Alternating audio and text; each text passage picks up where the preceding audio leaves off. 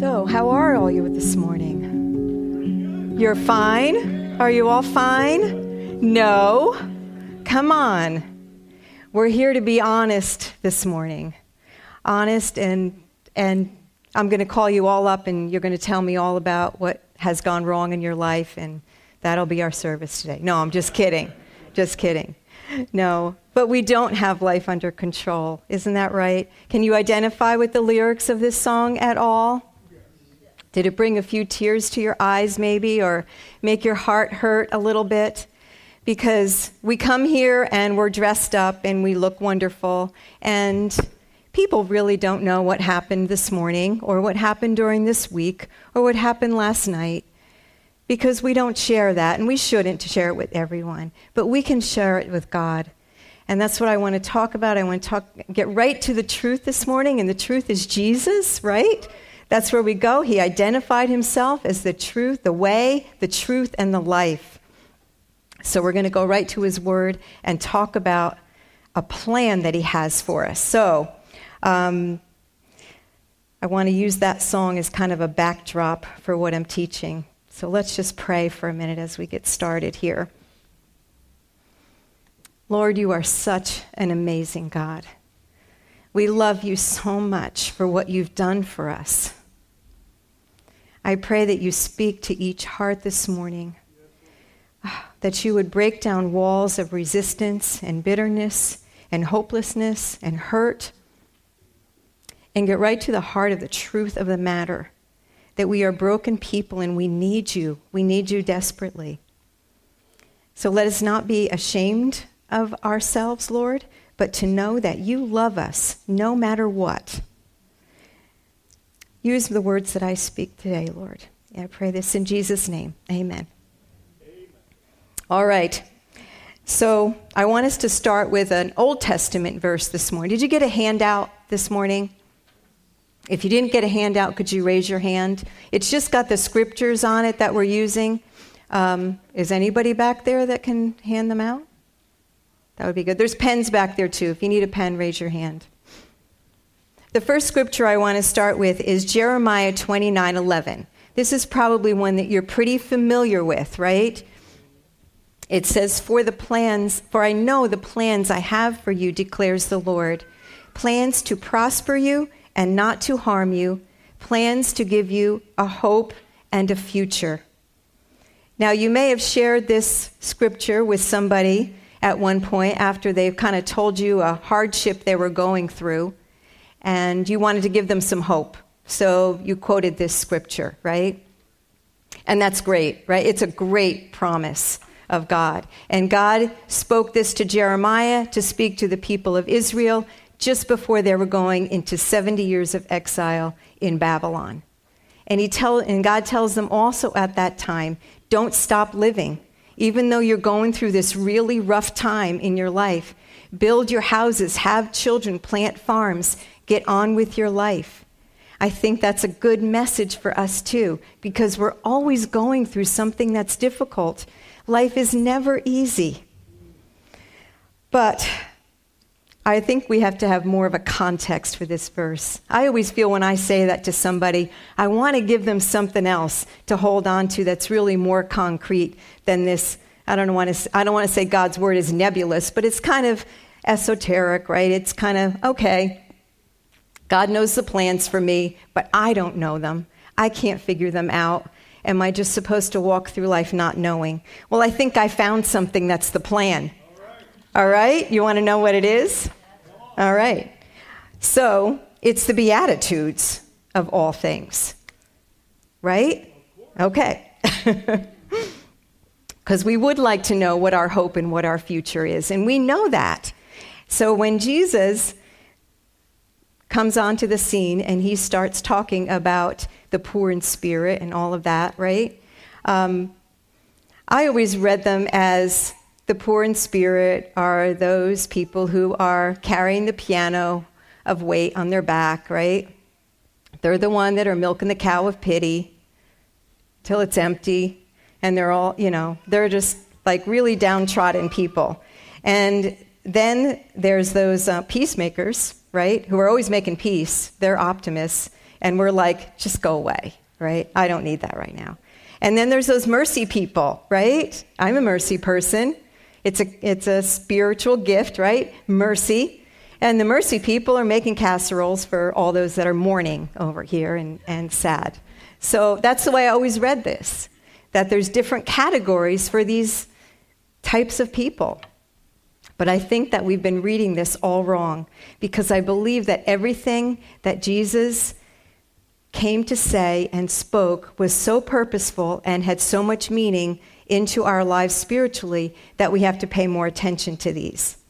So, I had the privilege of visiting Israel two years ago, and I got to go to the mount of, uh, to the mount where Jesus supposedly spoke these beatitudes in the Sermon on the Mount.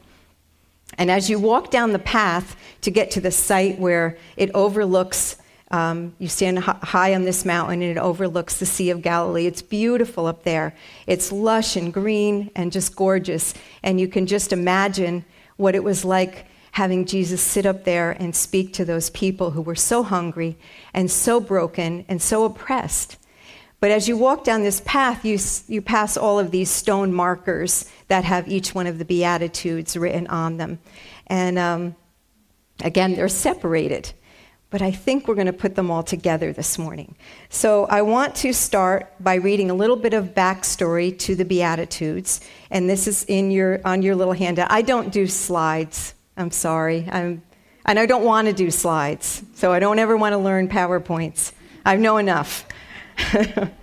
all right, we're going to start with Matthew 4, verse 12. So it's a little bit before um, Jesus starts speaking. Jesus has just according to Matthew, Jesus has just endured 40 days in the wilderness, fasting and being tempted by Satan. And then he comes out of the wilderness, he goes north back to Galilee, and that's where we pick up the story. When Jesus heard that John had been put in prison, that's John the Baptist, he returned to Galilee.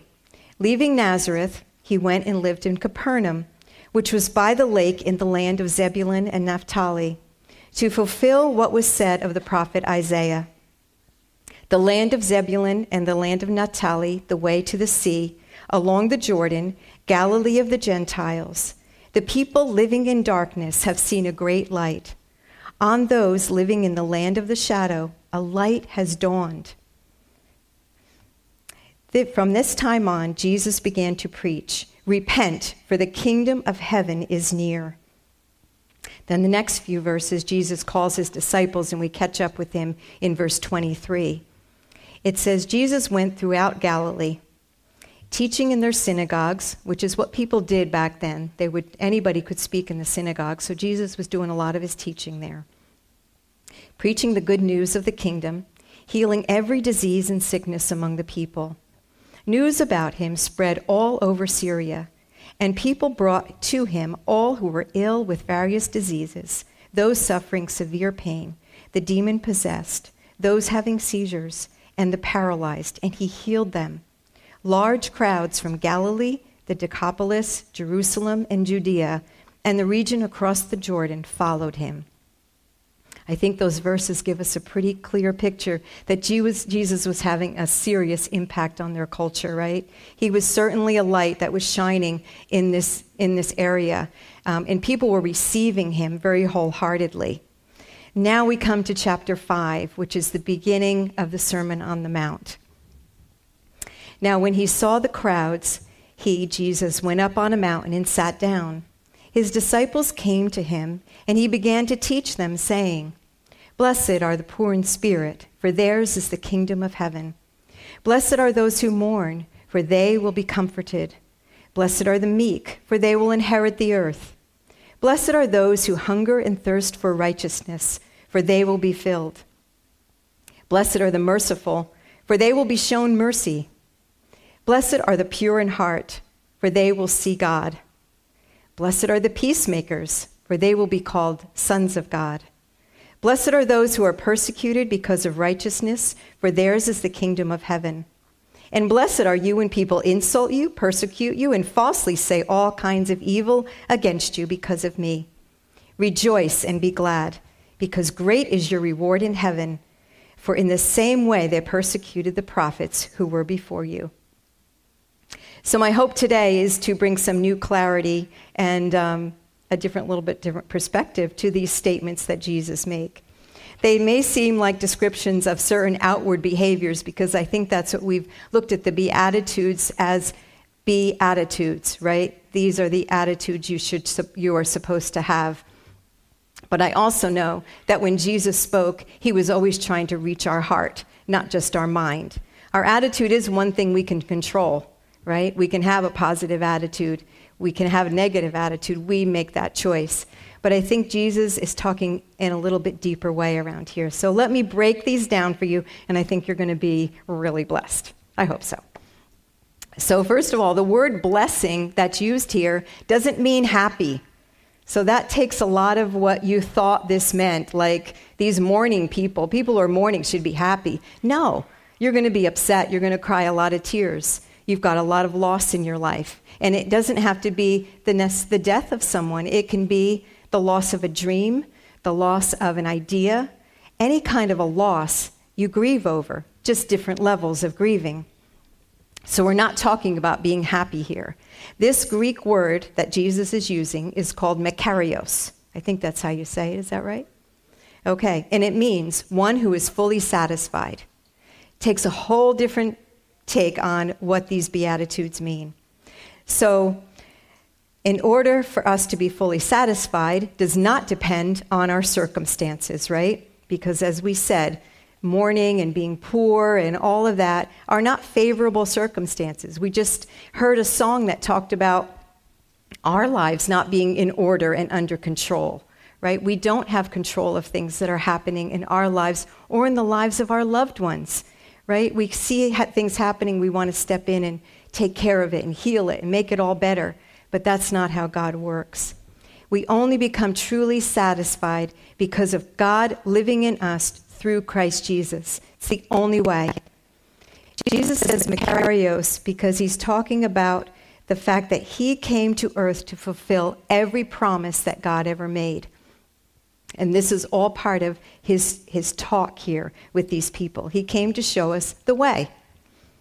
So, by connecting this teaching of the Beatitudes with Jeremiah 29, tells me that this is the plan. The hope in the future, I have a good plan for you and a hope in the future, Jeremiah says. Well, these Beatitudes are the hope in the future that God promises to us because they work for every single person. No matter what you're going through, no matter what circumstance you're in, these, this plan will work. Okay? So I'm going to really help you see this. So I'm going to show you how to make sense out of this. From the moment the Holy Spirit begins to reveal our sinfulness and to the moment that we are face to face with God in glory, this is the process. This is the journey. It doesn't end until we get to heaven. But there's purpose in it and there's fulfillment in it. They're not disconnected verses or random statements.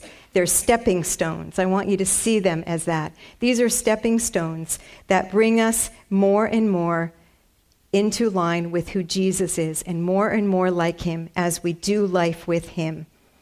So let's look at these and see how they link together. The first one, first stepping stone, number one Blessed are the poor in spirit, for theirs is the kingdom of heaven. Poor in spirit does not mean being financially poor. It doesn't mean that we're always in a mental state of sadness or sorrow or anything like that.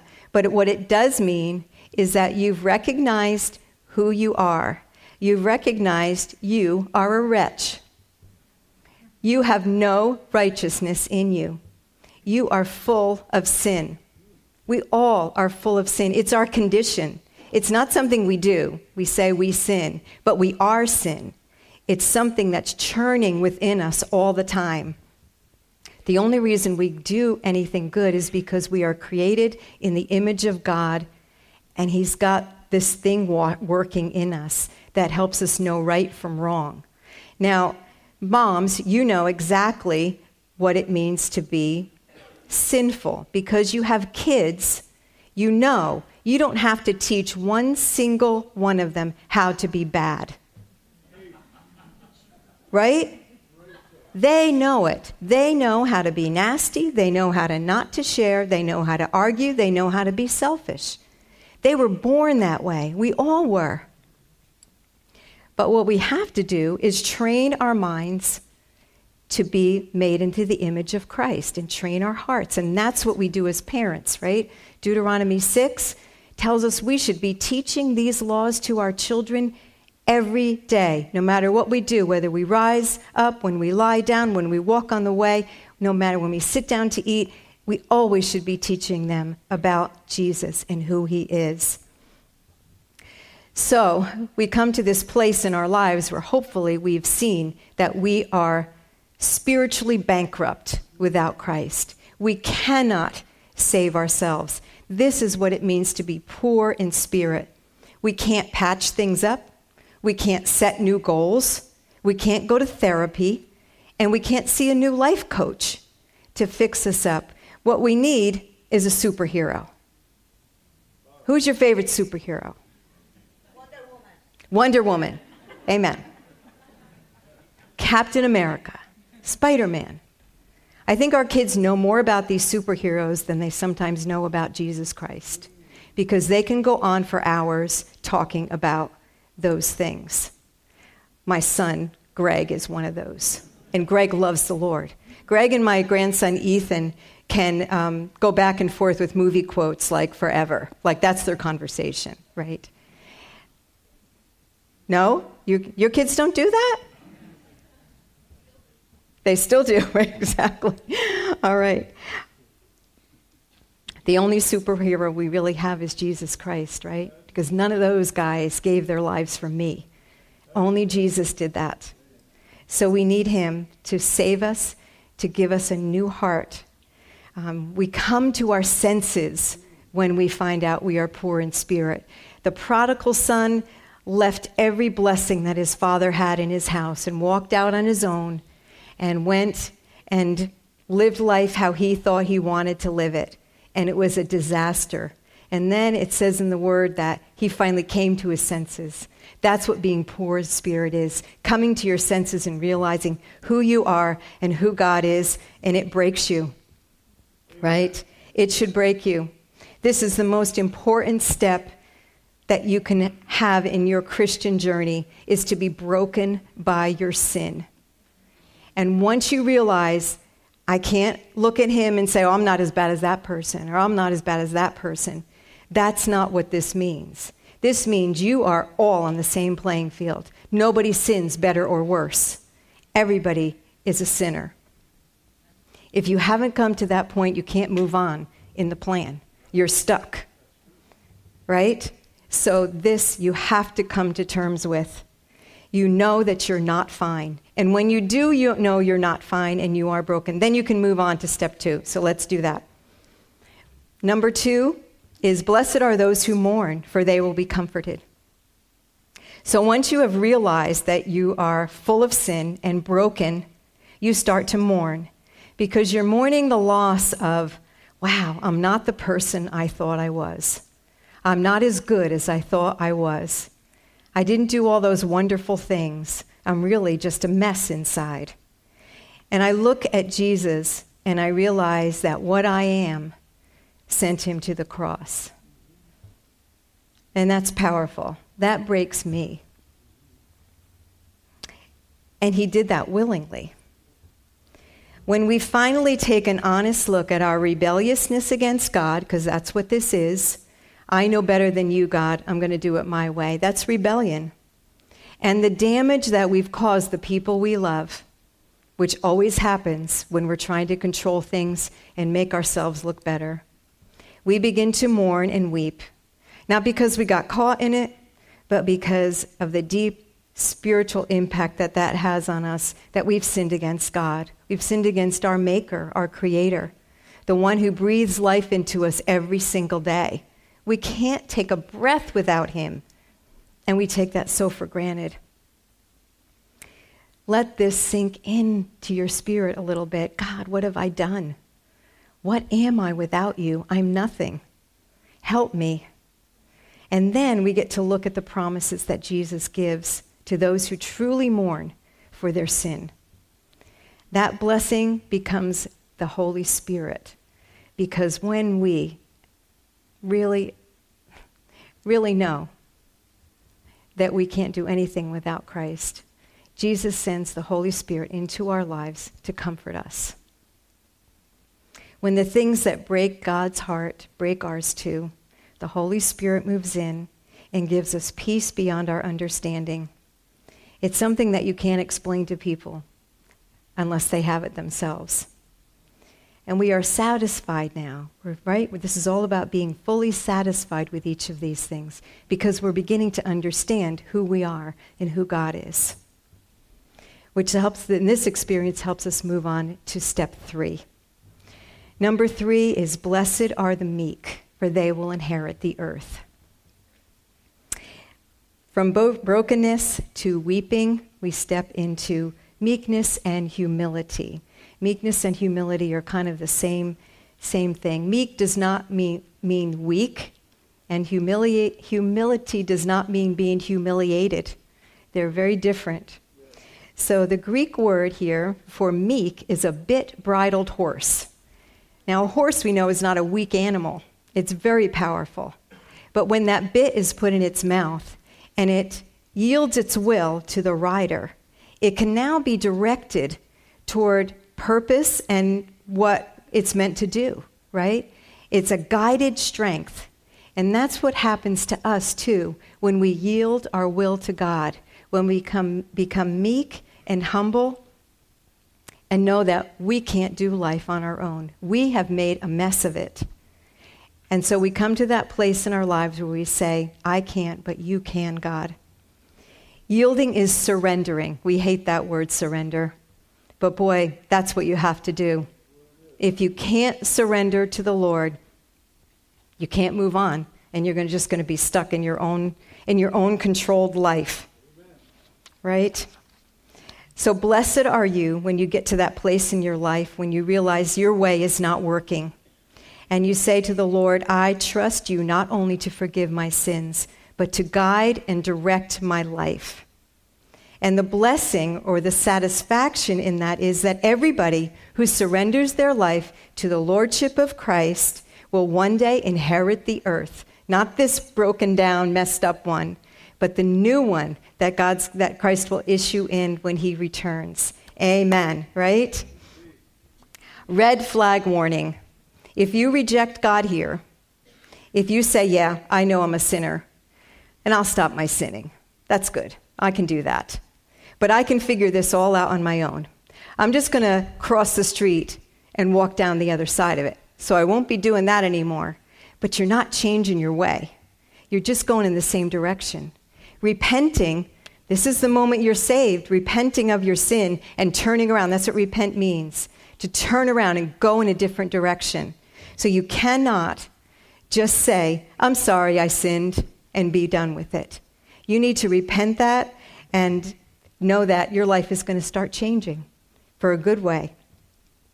I want to stop here and talk a little bit about bitterness because I learned a lot in this about this just recently. Um, if you're in a place, if you come to church every Sunday and you read your Bible and you pray and you do all those things, come to Bible study or whatever, but you don't feel an intimacy or a connection with God, it may be because you've got a bitter root in your soul, in your spirit.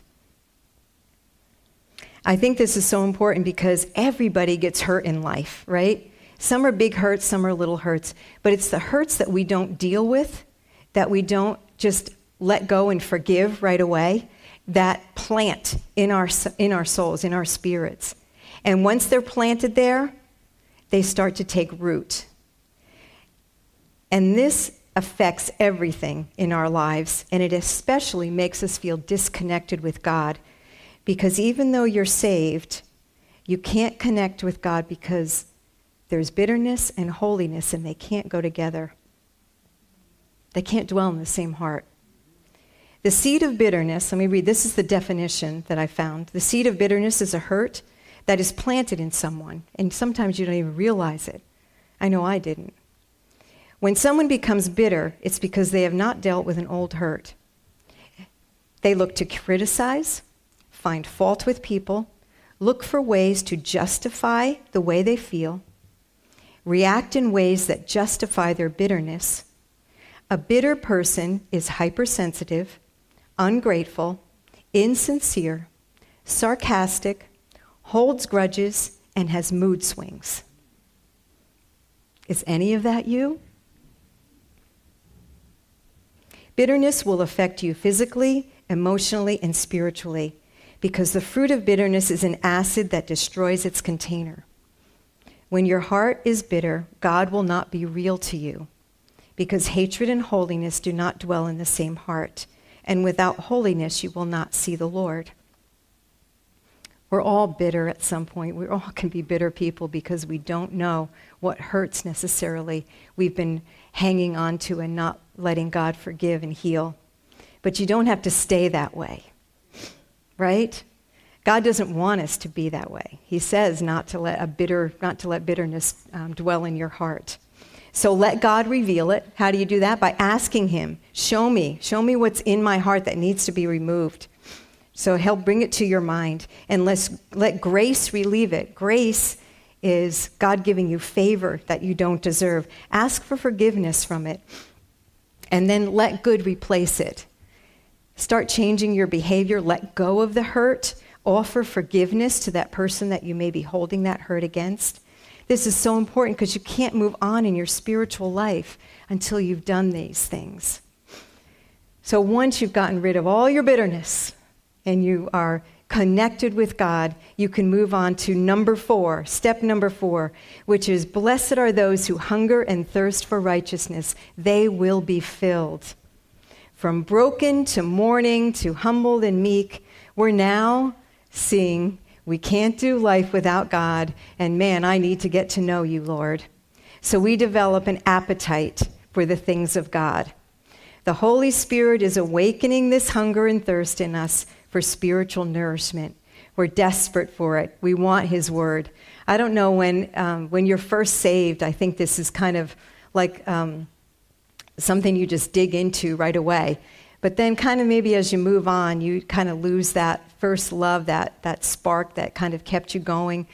Um, but I tell you, the more that you seek God's word and, and spend time in His word, the more satisfied you will be your appetite for God and who He is, and what you can do for Him out of gratitude in your heart begins to produce right living, right? That's what righteousness is, right living. And we don't have it in ourselves, it's only from the Lord. So your behavior will start to change as you start living right, right? It's replacing your unrighteousness. There's going to be some spiritual fruit love, joy, peace, patience, kindness, gentleness, goodness, Self control. Did I say them all? Faithfulness. Faithfulness. Thank you. Um, all of those things. People will start wondering what happened to that person. They're going to see a change in your behavior. When we're physically hungry, we eat food, right? When we're spiritually hungry, we feed on the Word of God, and it becomes our daily nourishment, and it satisfies more than anything else can. The more things you do in your life to stir up an appetite for Christ, the more your appetite grows for Him. It's like sugar, right? You get addicted to sugar when you have, the more you have, the more you need. God's word is better than sugar. All right. Oh, so the opposite is true too, right? If your appetite is for the stuff of this world and you just keep adding to that and adding to that, um, it's going to just overwhelm you, and it's, but you're not going to find satisfaction in that. It's unlike the Word of God that brings you satisfaction. In the worldly stuff, you're just going to want more and more, and it's never going to satisfy. It's going to leave you empty, actually. The more we're filled with the truth of God in ourselves, we become more and more grateful, right? We can't believe what we used to be and what we're becoming now. We've been rescued, we are redeemed, and we begin to see the world as Jesus sees it. And that makes us mercy people. All of us, not just one little group. And that leads us to step five. Blessed are the merciful, for they will be shown mercy. So, by now, in your walk through this journey, this plan, you begin to realize I've received God's mercy. Our ladies in our Bible study know what mercy is. Who can tell me what mercy is? Do you remember? Mercy is not getting what we deserve. which means death, eternal separation from God. That's the wages of sin. Because of God's mercy, we're not getting that. Because of what Jesus did on the cross, we don't have to die. Wow, that's amazing. Grace is getting what we don't deserve, which is God's favor and God's blessing and God's goodness in our lives. We don't deserve any of that, but He pours it out on us all the time. We're overcome by the mercy of God, and we get start to see people around us that need mercy. We can recognize some of those broken and hurting people that we run into in our daily lives because we've been there. We know what they're going through, and we feel for them. We really want to be of help. We want to understand and show them that there is some hope. So we can recognize that. And this is all part of the process of being sanctified, which means becoming more like Christ. You're getting his character into your being, and that's awesome. People are, around us are being affected by the evidence of the Holy Spirit in us. And we are becoming a conduit for drawing others to Christ. Hopefully, that's happening in your life. Hopefully, people can see evidence of Jesus working in you. We become part of that rescue team, right? We can spread love and spread the peace and spread the joy and the message of Jesus. The intention of our days begins to change from me centered to others centered. Moms are doing this already because you know the moment you become a mom, you are not the center of your world anymore, right? It's not about you at all. It's about your children. And there is nothing your children can do that can make you not love them. Nothing. You will always love them. And that's how God loves us too. So, that kind of deep love that moms and dads have, you have to know that that's the way God loves us. It's amazing. It never changes, it's unconditional. I hope this is encouraging you. All right. Because now you're going to be pure in heart, which leads us to step six. Pure, uh, blessed are the pure in heart, for they shall see God. Are you seeing the progression of all of this here? Is it making sense? You see this as God's plan that fits everyone. It doesn't matter what circumstance you're in. So now you're growing in the Lord. And, well, first of all, um, since you've surrendered your life to the Lord, you are pure in heart. Not because you've done something really good, but because of what Jesus did on the cross for you, because of his finished work. We are pure in heart. Being pure in heart causes us to see God in everything. Our vision starts to change, right? And the more you invite God into your life, the more the space that you give him, he will generously fill that space with himself.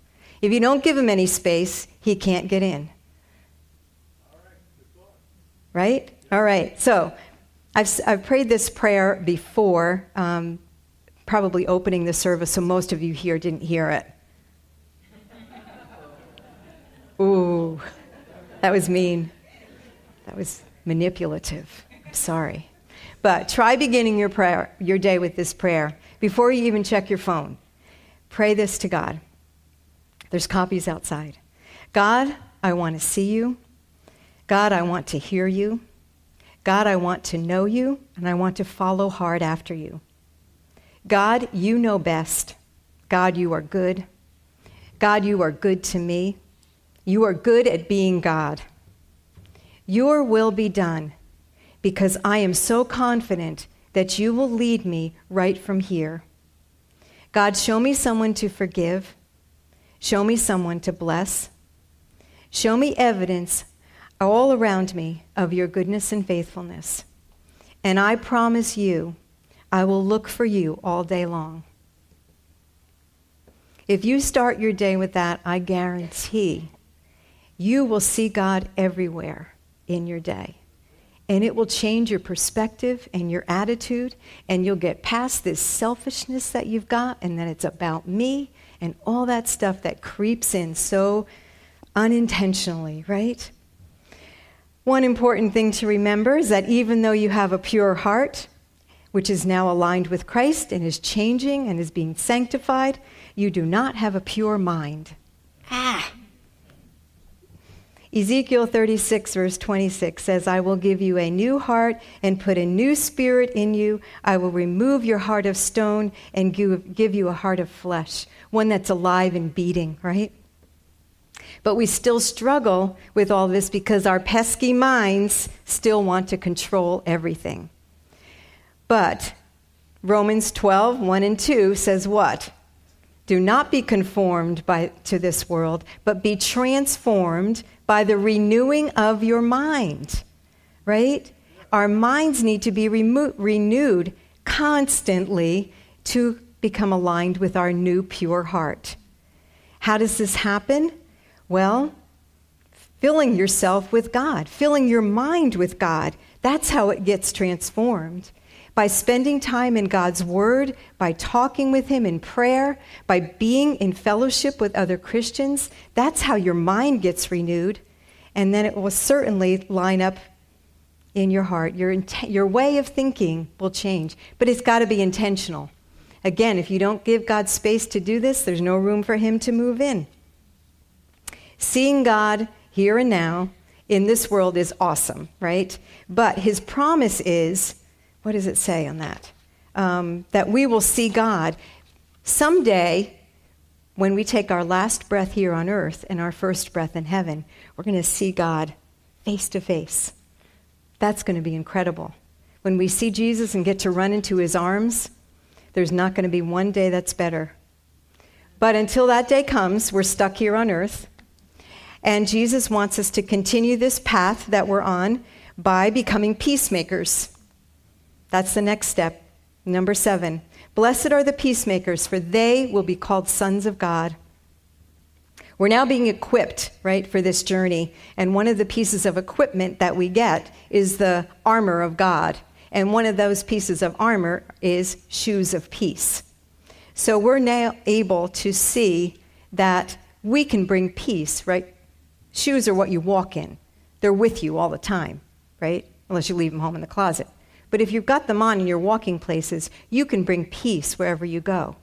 That means where there's chaos, where there's discontent, where there's arguments, where there's, um, what else is there? Brokenness, all kinds of stuff, right? You can walk in there and be a source of peace. That's an amazing gift to have, an amazing piece of armor to put into use. Because when an argument is escalating out of control, and you know they do, they do in my house, I can stop and say, wait a minute, how can I put an end to this? What can I say that would calm things down and bring it down a little? And that works because going back to the Word of God and speaking peace and truth and life into a situation calms the whole thing down. As the Holy Spirit lives in us, we be able to be more and more equipped all the time to be able to do these things. And because we're sons and daughters, it says that we are called sons of God. We're sons and daughters of God. We are godly or godlike. So we are going to have that motivation and we're going to have that, um, that character of God that's now growing within us. Wow, so now we know, right? We're growing, we're maturing, we've got this. Everything's fine now. We're peacemakers. We've learned how to walk with the Lord. We've learned how to be meek and humble. We've learned how to recognize our sinfulness. We've learned about bitterness. We're letting it all go. Now everything is fine. No. Jesus has one more pro, um, beatitude to share us, share with us. Number eight, blessed are those who are persecuted because of righteousness, for theirs is the kingdom of heaven. I don't think that sounds right. Everything should be under control and all is right with the world now because I've done all I've done the path. You should be fully satisfied. Not. Not when I'm being persecuted. That can't be what he's talking about. Well, I think this is a twist in the path, path and I want us to find out that life is not forever going to be pain free and carefree and horror free and all of that because life on earth continues. So, this is what's happening here. Um, in your thoughts and in your words and in your actions, you're becoming more and more like Jesus. And those who oppose those things, who are on the opposite side, not like Christ, not living for Him, they're not going to like you very much Don't expect them to. Jesus found out they didn't, right? He said, in this, tr- in this world you will have trouble, but I've overcome the world. Don't be surprised by this and don't and, and expect it. Um, Jesus had lots of trouble, and he did everything perfect. He did all the right things. He constantly obeyed God. He knew how to pray. He knew how to speak to people. He knew he is the way, the truth, and the life. He did nothing wrong. And yet, he had the most trouble, more than any of us will ever experience. Remember what we said about bitter people? That hate and holiness cannot dwell together? Well, health and wholeness cannot dwell with unhealth. So people who are unhealthy don't bond with you, they don't understand you. So it's not going to mesh. So there's going to be conflict. The more healthy you get and the more you're letting your life shine, light shine, life shine, um, the more you may see um, disconnect and not getting along. But then Jesus continues in that. He says, Blessed are you when people insult you, persecute you, and falsely say all kinds of evil against you because of me. It makes sense that people will have to lie and put you down in order to justify themselves and to not expose the sin in their own lives. And those lies can hurt, and they can even break us, which brings us back to number one. Blessed are you who are poor in spirit, who's broken, and then you move on to step two, and then step three. And each time you go through these steps, you become more and more like Christ. Character is being built because you're coming up a level. Each time, this never ends, this cycle, this path. Do you see it? I think it's so cool. We're always going to have struggles and pain in this life.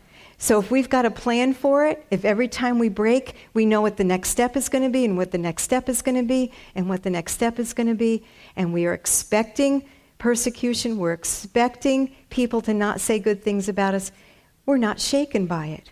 We know this is coming. It should not bother us. It shouldn't tear us down and fly us off the rails. We know where we stand in Christ, and that's such an amazing blessing. The truth is, we are not of this world, right? These insults and all of that are part of this unforgiving world, but we are of the kingdom of heaven. That's our hope and our future, not here in this world. That's all not going to be fulfilled here. Nobody's going to fulfill it here, and no circumstance is going to fulfill it here. Don't expect it to be fulfilled here. No human being is capable of that. So we won't be here very long right? But my prayer and my hope is, is that you're all ready to meet Jesus. If he were to come back today, are you ready? Do you know he's the Savior of your sins? Does, do you know that he can live in your heart and be that way, that truth, and that life for you? Are people around you persecuting you because you're living for him? Is there evidence of the life that Jesus gives you inside of you, and is it coming out? Are people seeing it? I pray that you commit your life to Him today because He's done so much for you. When you look at Jesus on the cross, and I hope you do, I hope you look at Him daily. What? The price that He paid for you, because that's so important. That's what motivates us to keep going and to keep living for Him. We have so much to be thankful for. Amen. So if you have not done so already, I pray that you would make a decision today and surrender your life to the Lord Jesus. And let Him come in and dwell in your heart, give you a new heart, and start to change your mind, the way you think, because our eternal hope is all because of Jesus. We're going to sing a song to close today that's entitled Thank You, Jesus, because I think it's pretty connected to what we've talked about here today. And it starts out with, I know I'm a wretch. And I think we need to come to that place. And then we can move on from there once we've recognized it. And the sky's the limit. I've been following the Lord for 68 years, and I'm still learning and it's still new, and it's still fresh, and it's still exciting. It never, ever, ever gets old. And I'm so grateful for all that God has brought me through. My life hasn't been a, a picnic, but He's shown me how He can be real to me in all of it, in all the hard times, all the good times, everything. He uses it all. He doesn't waste anything. So even if you're at the bottom, even if you're in, at the pit right now, He'll use all of that stuff if you allow Him to transform you and make you new and follow Him. Thank you, Jesus.